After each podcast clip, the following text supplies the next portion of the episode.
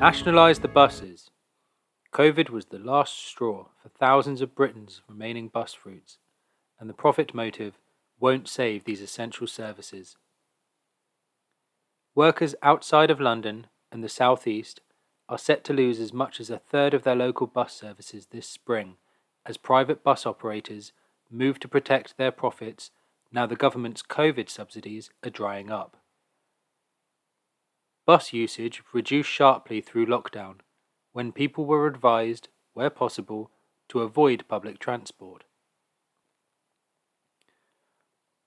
Government responded by granting emergency subsidies to the operators to keep them afloat during the crisis. But on the 5th of April, even though passenger numbers still only stand at about 70% of pre COVID levels, the government plans to scrap the special subsidies. As a result, as many as 5,000 provincial bus service routes are for the chop. In fact, the underinvestment in bus services in England and Wales predates the pandemic by a long way. The period 2010 to 2018 alone saw a 45% decline in funding. And what funding there has been has been concentrated in London, with provincial cities and rural areas starved of investment. Transport spending per person in London is £1,019 a year, figures show. But in the northern powerhouse, the northwest, the northeast, Yorkshire, and the Humber, it is £417.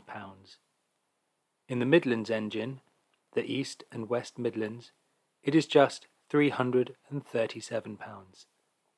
The East Midlands had the lowest level of investment per person, £245, followed by the South West, £290, and then Yorkshire and the Humber with 315.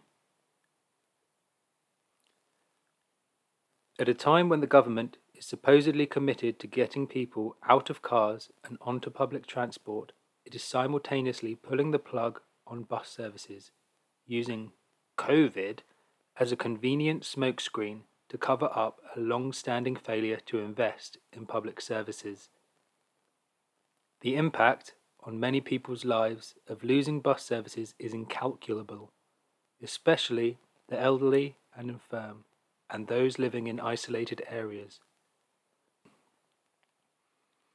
The private bus operators are agitating for a temporary extension of the pandemic subsidy, with the implied threat that if this is not forthcoming, thousands of bus routes will be sacrificed. The real solution to the crisis, however, would be to renationalise the bus industry and fund it as an essential national public service for all, neither as a playground for private operators nor as a special preserve of the metropolis alone.